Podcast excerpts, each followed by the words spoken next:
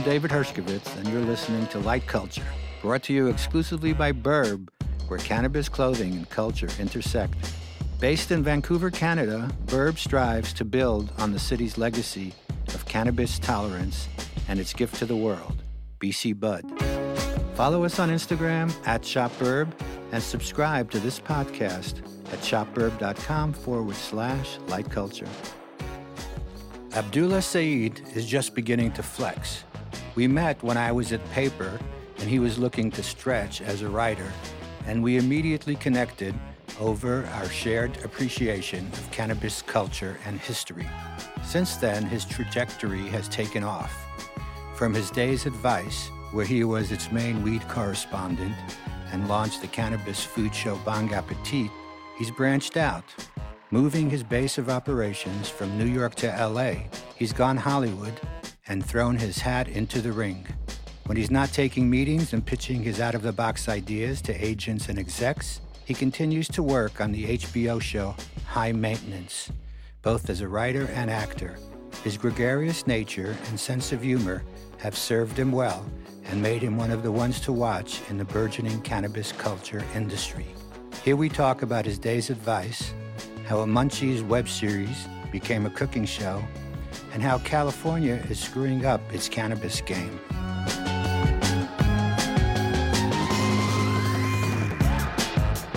Abdullah, one of the pleasures of running a magazine like Paper, as I did for many, many years, is having the opportunity to meet people who are working on the cutting edge, you know, doing new and incredible work. So when I met you, I don't know how many years ago, it was like five years ago, I don't know, time flies. Yeah, I think it was 2014 or something like that. I think it was actually or it may have been even earlier. Mm-hmm. I, it was somewhere between 2012 and 2014. I okay, think. good. So you're disproving this whole theory about memory and cannabis right away. Very good. Playing into the stereotype. Really, but you were already reporting on the nascent cannabis industry at that time, right? Covering the cannabis yeah. culture in mm-hmm. your Weedakit column in Vice. Yeah, yeah, that's right. That was my first my first uh, piece of cannabis media piece of recurring cannabis media was the Weedakit column on Vice. And it was basically a Sunday column where I would just tell kind of foibly stories that involve weed from my life. But before you landed there, here you was this immigrant kid, right, learning to navigate mm-hmm. his way through Western culture. Mm-hmm. Can you tell us a little bit about the making of Abdullah Saeed? Today, you're a personality, media maker, producer, star of Political Road Trip series, uh, Vice Does America, creator and host of the viral cannabis short form series Smokables, writer and recurring guest star on the HBO original series High Maintenance. So, a couple of other things we'll talk about later. So, how did you arrive at this point? We want to know about the journey. Yeah. So, basically, I was generated in 1984 by my parents who are both from Pakistan, but my father studied, he went to graduate school in the United States in Massachusetts. So I was actually born in the U.S. Oh, while my dad okay. was. So you're not an immigrant. school. Sorry. Well, it, it, actually, I mean, you know, I guess it's sort of a technicality because mm. before I was one, my family went to Thailand, and my dad had worked in Thailand before. Uh, and so, despite the fact that I was born in the U.S., I actually grew up in Thailand until I was 13 and then came back to the US with my mom in 1997. So definitely I had the immigrant experience despite being technically born in the United States. And basically I wasn't the best kid in terms of grades. I would get into trouble and stuff like that. So I think for a long time I didn't have any personal expectation to to do anything crazy or notable. I just thought I'd, you know, chug along. you know what I mean? Mm-hmm. But I always had a talent for writing, and that was something that my mom always encouraged. And I went to college for business, even though I was more interested in reading and writing and, you know, things like that, because I was hoping to get a job when, once I got out.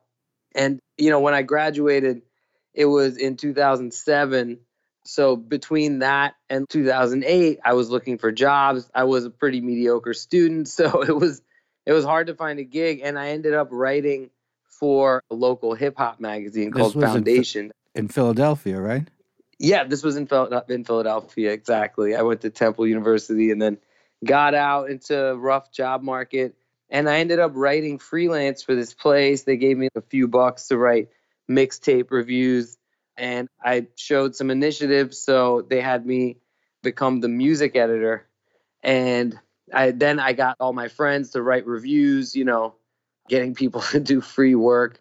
And I got a few bucks here and there for that. It, it, was fine, you know, like they would pay me a couple hundred dollars to edit the whole review section of one of the issues. And then at one point, I remember I invoiced them and I got an email back, which they had inadvertently left me on. Mm-hmm. And it was something like, "Oh, we don't have any money. How are we we gonna pay this guy?" and I was like, "Oh shit!" And actually, there was some comment in there about me being a stoner too. I, I forget what exactly, but he was like, "How are we gonna pay this pothead?" or something like that.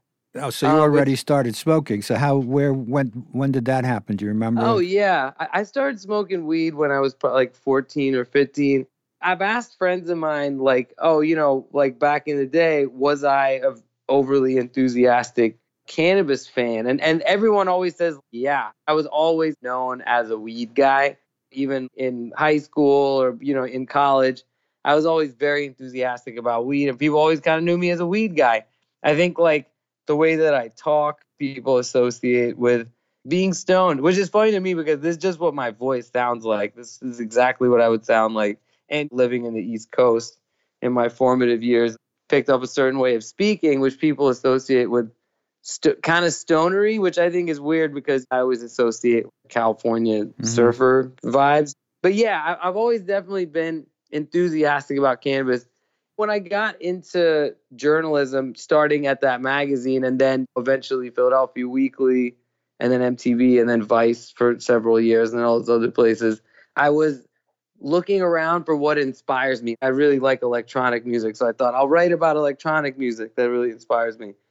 I always was looking for the thing that would make me write beautifully because I feel like it's very inspiration based. And it turned out to be cannabis. It turned out to be this thing that was there all along, that was right in front of me. And it still inspires me every day, I think.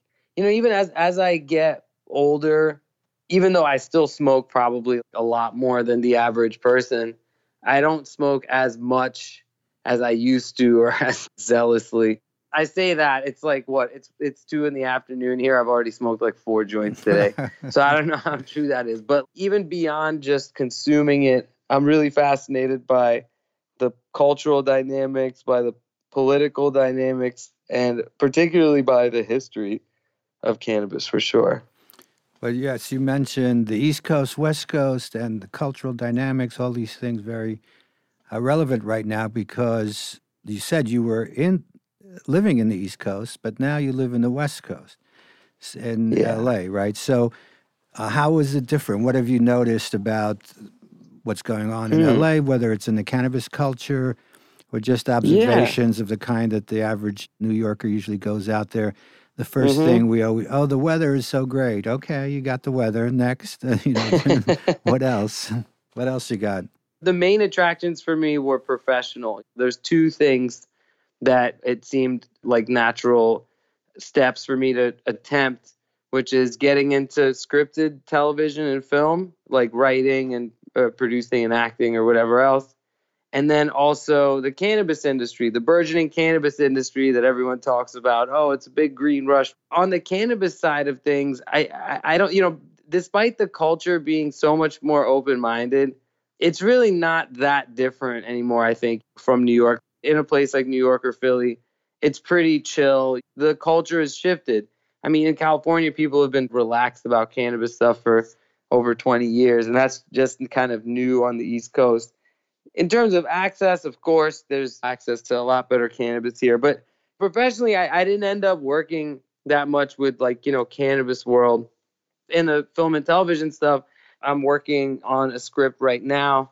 That's like a pretty crazy thing. I think it's a it's a interesting time in Hollywood where people will be interested in the kind of crazy stories that I want to bring forward. So that's cool. I think a byproduct of coming to California I didn't realize I would experience is that I have a moment and I have the physical and mental space to kind of care about how I feel on a daily basis. Am I healthy? Like, am I exercising enough? You know, am I eating right?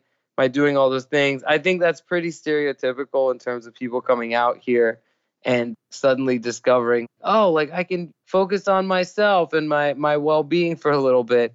So I'm indulging in that. It's also very dry. People say the weather is good, but I mean, I grew up in Thailand and it's dry as hell here. Like I have to have a humidifier going at all times I start getting a headache. you know what I mean? But yeah, but other than that, I would say that I really like living here and that I did not particularly like my last few years in New York. I was over it. Mm-hmm. Ready to move on. But you used to go up, let's say, in Humboldt, and, and part of your investigations when you were doing more research and got roving around the, the cannabis world before it was legal or as legal, you were familiar with that terrain, right? Somewhat. Basically, I started covering cannabis stuff in 2012, and it was just a couple months before Colorado and Washington legalized cannabis for adult use, recreational cannabis. So I wasn't as much in the trenches in the illegal gray market grow days of California. I did some stuff up in Humboldt in 2013, 2014 in the Emerald Triangle, but it was very like it was light. I, I didn't do heavy reporting, Murder Mountain type stuff. you know right, I mean? because probably heard that you know your governor Newsom is right. now getting military planes and Oh, activating oh, yeah. people, soldiers, to go out there to arrest the people who are still illegally yeah. growing. This is totally how a drug war happens, right? So, for example, now that the government has a vested interest in legal cannabis, right?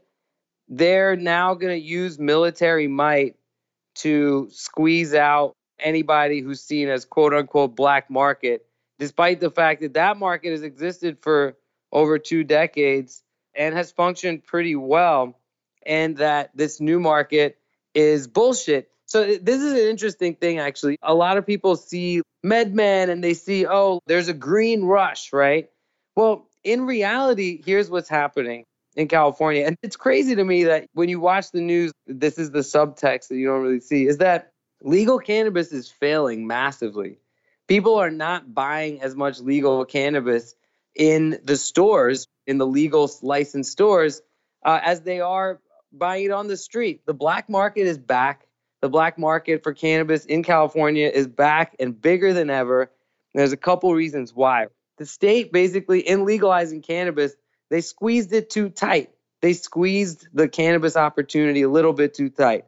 They got a little too greedy. So, what they did was they consolidated medical and reg- recreational cannabis regulations, meaning a person who's been buying their cannabis with a medical prescription for the last 22 years, they're being told, oh, uh, so now if you want to legally buy cannabis, the only way you can do it is to go into one of these stores and you're going to end up paying three times as much as you used to. And guess what? The weed is not as good because to get a license to legally grow in California, you don't have to have the best weed. You have to have the most money to be able to put that up and show that you can uh, uh, you can produce if, if you have that license. So in fact, the best weed is not in any of the stores, almost as a rule the best weed is still being grown by people uh, on the black market, and it's being bought and sold there as well. 80% of the cannabis is being sold to people who are regular consumers.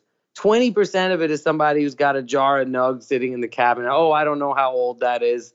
Maybe try smoking some of that, right? Essentially, they have uh, they've choked out the market and that 80% of weed that is bought by regular consumers consumers is being bought on the black market because it's cheaper there and it's better there. Unwittingly, California has expanded the black market, which had been dying for years. Literally, like the cartel's reign is over. But now they actually have the opportunity to come back because the black market has returned. Isn't that fucking silly, David? Well, it is silly. You know, it, it's still very early. So I think ultimately the stores will prevail, the legal market will prevail uh, because it's just so convenient and just walk down the block like to the corner store. You get something, you don't have to go through all the hassle. But obviously, right now, I agree with you. They were squeezing a little too tight, creating this law enforcement problem nobody was paying attention to formerly. Oh, yeah. And now it's suddenly and become a thing. Me, it's it's no hassle to get that weed on the street. It's mm-hmm. actually mm-hmm. less of a hassle than going to the store right now. In Canada, because it's legal nationally, recreationally, mm-hmm. and they're being very careful with the licensing. Burb, who's the sponsor of the show, is going to have a couple of stores to start with and then expanding from beyond that. But it's a very controlled mm-hmm. situation. So in that respect, uh, it remains to be seen. But I, you know, have always yeah. been involved with the underground market, and mm-hmm. only recently had the experience of going into a store to see what that was like. And it's not, you know, it's not the same culture. It's not the same vibe of of how we're used to it prior to that, especially in New York.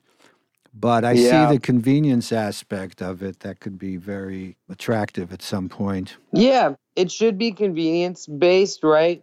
But the thing is, how much is that worth?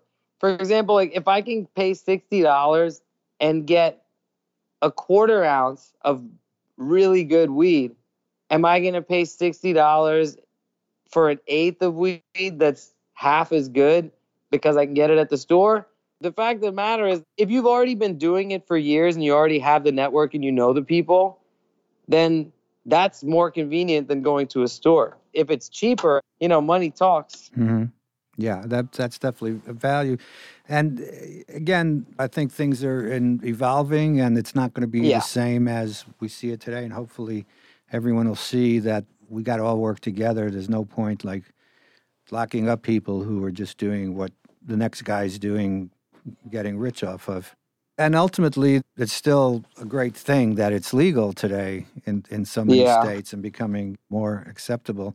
You mentioned Bong Appetit uh, earlier, yeah. which we didn't really have a chance to talk about yet. That was a show that you developed, right, and uh, hosted. Yeah and it was nominated for a James Beard Award even. And yeah, that's right. And so there was like a food show with cooking with cannabis. Is that essentially? Yeah, exactly. It or it still is, right? Yeah. So so Bong Appetit was initially a, a a Munchies web series. I would be on the road going around Colorado, Washington, Oregon, California, and meeting people who are making edibles. Mm-hmm. And a lot of them were like, you know, people just making them at home or renting part time at a commercial kitchen to make their product and then distributing it at dispensaries under the local like medical cannabis law.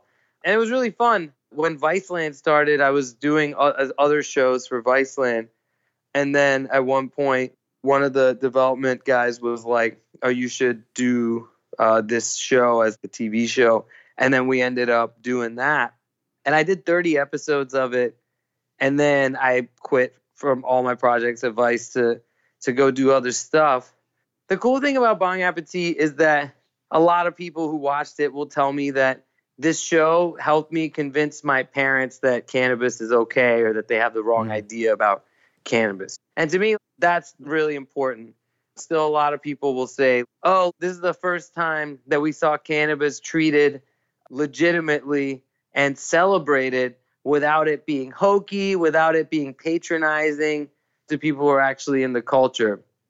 And I'm glad I got to do that on television. Really honest expressions from from a subculture only happen on TV rarely and when they do it's very fleeting.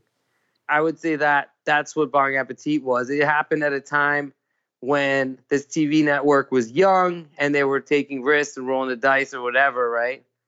and we got to make this show that was really cool in that little window of time. And then it ended. I think it's great that there is a product sitting there. It's on Hulu, 30 episodes of cannabis being being celebrated. That to me is like the most important thing about it. And you know, I made a lot of friends in cannabis world while doing that show, which is really special to me. What about the chefs? Aren't they notorious for partying hard in every way? Yeah. Chefs are definitely intense I think to be in a creative job that also involves so much labor and you know so much physical labor and being on your feet and so much regular intensity, you got to be a, a wild kind of person to do that. We worked with some really awesome chefs on the show. Marcel Vigneron, who's a real badass. He did the first episode. Fatima Ali, who very sadly passed away recently. She was really young, but she's such a talented chef from Pakistan. And uh, another one that comes to mind is Deuki Hong, who's a Korean chef, another really young dude who's also immensely talented. He made like the best fried chicken I've ever had on the show in my life.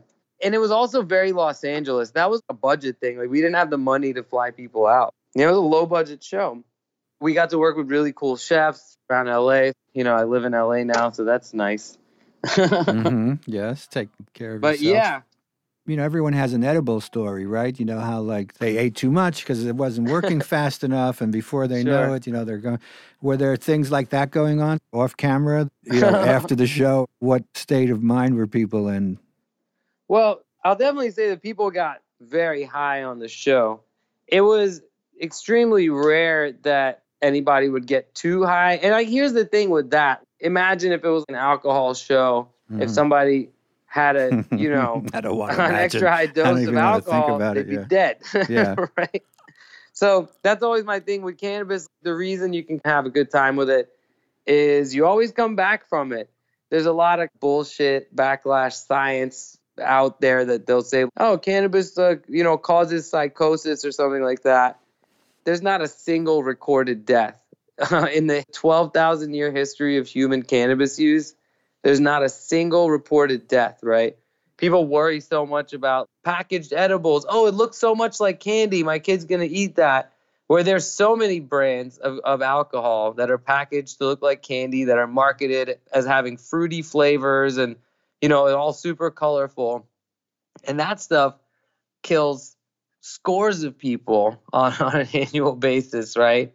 And people are worried about their kid eating a 10 milligram gummy bear. It's not good for a kid to eat cannabis or any kind of psychoactive drug, hmm but it's not going to kill anybody.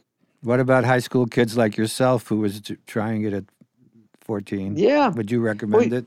No. If I'm being honest, to me, high school age is a social construct of now.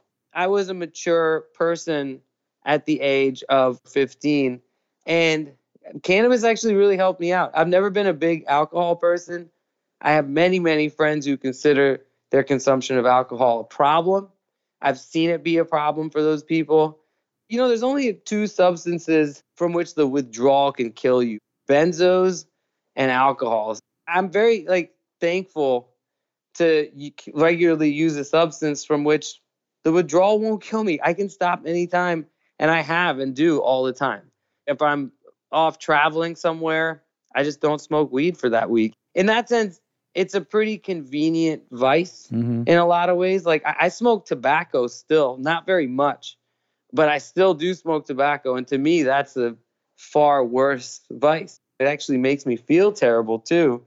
I'm glad that this is the substance that gives me my kicks because sadly there's people who get their kicks from much more dangerous drugs that have much more lasting effects, you know? For real, and uh, and as I remember once, uh, you know, some years ago, I was in L.A. for some project with paper, and somebody had some gummies that they were passing out. I go, "What's that?" I didn't know anything about it, and then I realized that all these people in Hollywood that didn't want to smoke because they didn't want to, people to smell it around Yeah. them. So there were all these people who were actually on edibles you know, throughout the day probably, and even Yeah. today with the vaping, you know, that Mhm. allows you to conceal that a, a better than otherwise. So, how, in your experience, did you discover that many more people were actually involved than you knew at first? Now that you're sort, you know, it's open and it's Yeah. becoming, you're known for that, right? this whole movement, this whole social change has really brought people out of the shadows. A lot more people are open about their use of cannabis, and cannabis people are everywhere, right? As a journalist doing cannabis stuff, I remember the time when no one would talk to you or go on camera or no one would give you a name or whatever.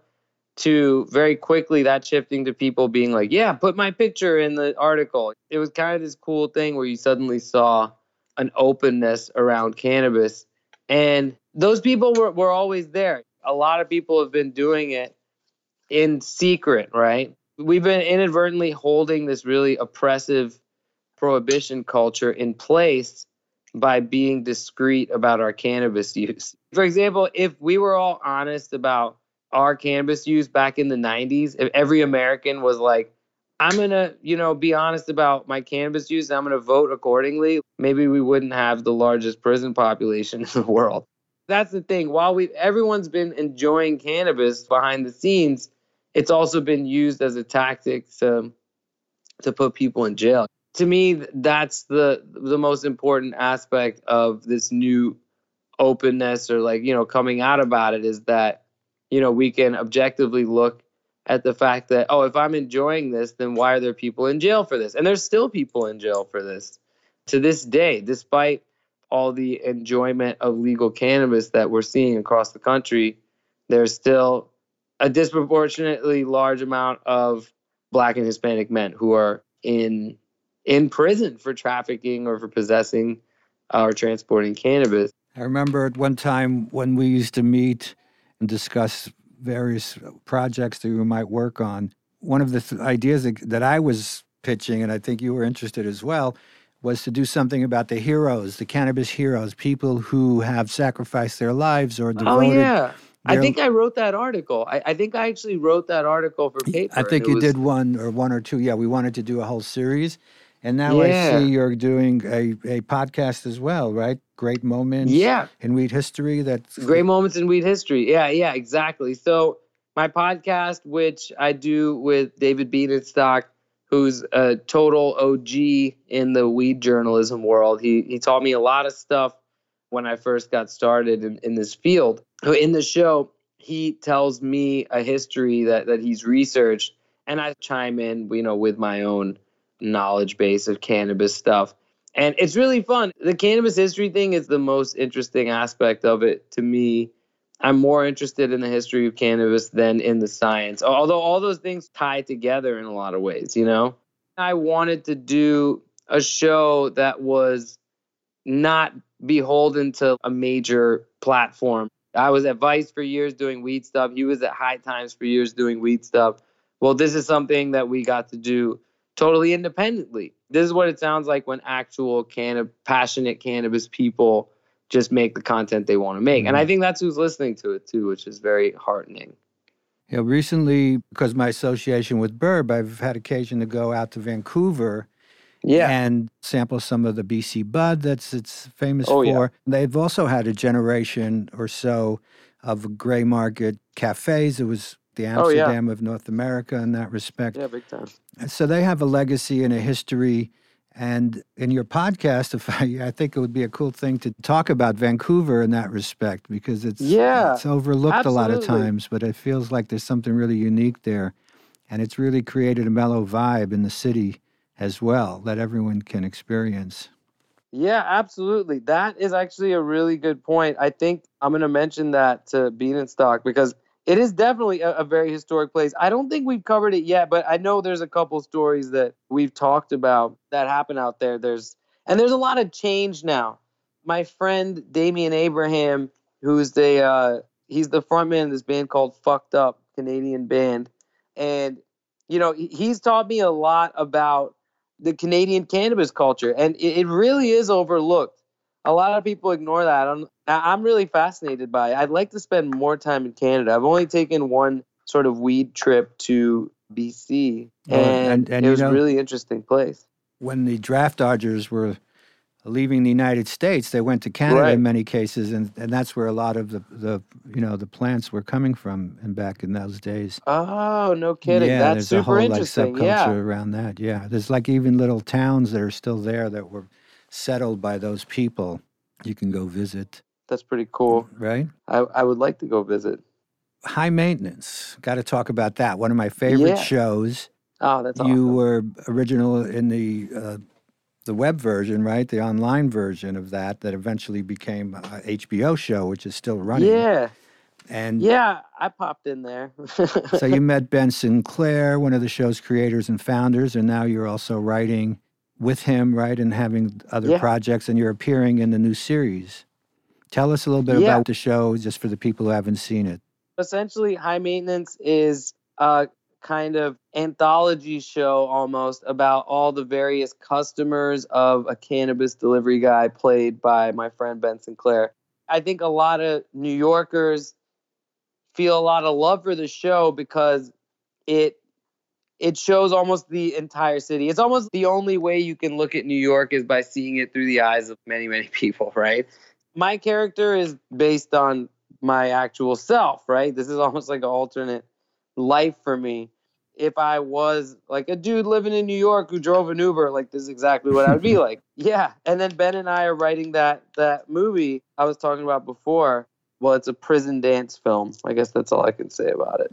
oh, wow. Yeah, I got to see it. It sounds amazing. It's a weird one. High maintenance is a point of view of a, a weed messenger who rides his bike around the city, Mhm. mostly Brooklyn, it looks like, Yeah. going in and out of people's homes where he gets exposed to more than he wants to see sometimes, right?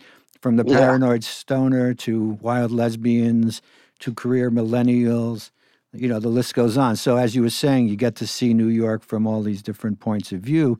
Yeah. But at the same time, I'd like to hear what your thoughts on that. This is portraying a dying way of life when cannabis was stigmatized and underground. I guess it's still going on, these bicycle messengers. yeah. but I imagine actually, less so. Yeah, in this season, Ben's character, the weed delivery guy, he gets a medical marijuana card in one scene, which I thought was interesting. It is definitely changing. It's so funny to me because I get called out on the street from people who've seen Bong Appetit more in California than anywhere else, right? Mhm. In New York, no one no one gives a shit about me. I'm just another brown dude on the street, right? But in California, there's a lot of stoners who are like, "Yay, they watched that show." And invariably, they'll be like, "You don't do Bong Appetit anymore. What are you doing now?" And I'll be like, "I work on this HBO show called High Maintenance." And people out here are like, "Oh, I haven't even heard of that." And I'm like, "That's crazy to me because it's such an institution in New York. It's such a big show there." But out here, people are more used to a different way of procuring cannabis. The culture is different. You can't be a bicycle messenger in LA, right? It's just a different vibe in terms of how much cannabis people consume. For example, a lot of the customers on high maintenance are just regular people who also smoke pot. And that's the thing I like about it because that's most that's most of who's smoking weed, just regular ass people. You know, is what we were talking about. It helps bring them out of the shadows a little bit. But here in California, you have a lot of real enthusiasts, you know? People who fucking smoke. You feel me?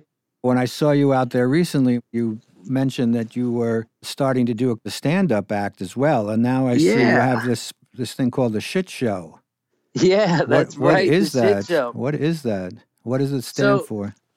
Yeah, so shit stands for smoke herb. It's trendy, but also the acronym keeps changing. Me and my buddy Josh, uh, who is a legendary sound man out here in LA and DJ, he and I started doing this show. I started doing stand up comedy back in October of 2018, six, seven months ago. Uh, so I'm still pretty new to it, but I've gotten a lot of encouragement from comedians and from friends and from just people in general who have been supportive. Is this stoner comedy or was it focused on cannabis? I wouldn't really say that. We don't like the term stoner, right? It's not a good thing anyway. I would say I'm a stoner. I'm a guy who gets stoned. I'm a guy who gets high a lot. But very little of what I do is stoner stuff. The movie that uh, Ben and I are writing has nothing to do with cannabis at all. And even like my stand up, it's more about being a Muslim American. There's definitely jokes in there that are about cannabis or about using it, but I wouldn't call it stoner humor or whatever. It just feels reductive, you know? hmm All right. Well, thank you very much, Abdullah Saeed. Catching up with you is a big job. You're doing so much and getting involved in so many different things. Every time I turn around, there's something new. just trying to look busy, you know? You're doing a good job, man. So the shit show, comedy show, is at Ed El Cid in Los Angeles, right? Is that yeah, how often is that? right. It's the first Wednesday of every month uh, Mhm. for the rest of this year, 2019. Uh, yeah, we're gonna be at my home away from home, El Cid on Sunset, there's a bunch of awesome comedians, and the headliner is Byron Bowers and my friend Andrew Ti from Yo Is This Racist. And uh, we can see you on Instagram and Twitter at, at I'm Your Kid. That's right. I'm everybody's kid. Yeah, man. All right. Good note. Thanks so much. Thank and, you, uh, David. We'll Always a soon. pleasure, man. Yeah. Take care. Thank you. You've been listening to Light Culture, brought to you exclusively by Burb, where cannabis clothing and culture intersect. Please follow us on Instagram at ShopBurb and subscribe to this podcast at shopburb.com forward slash light culture, as well as iTunes and all the regular distribution platforms.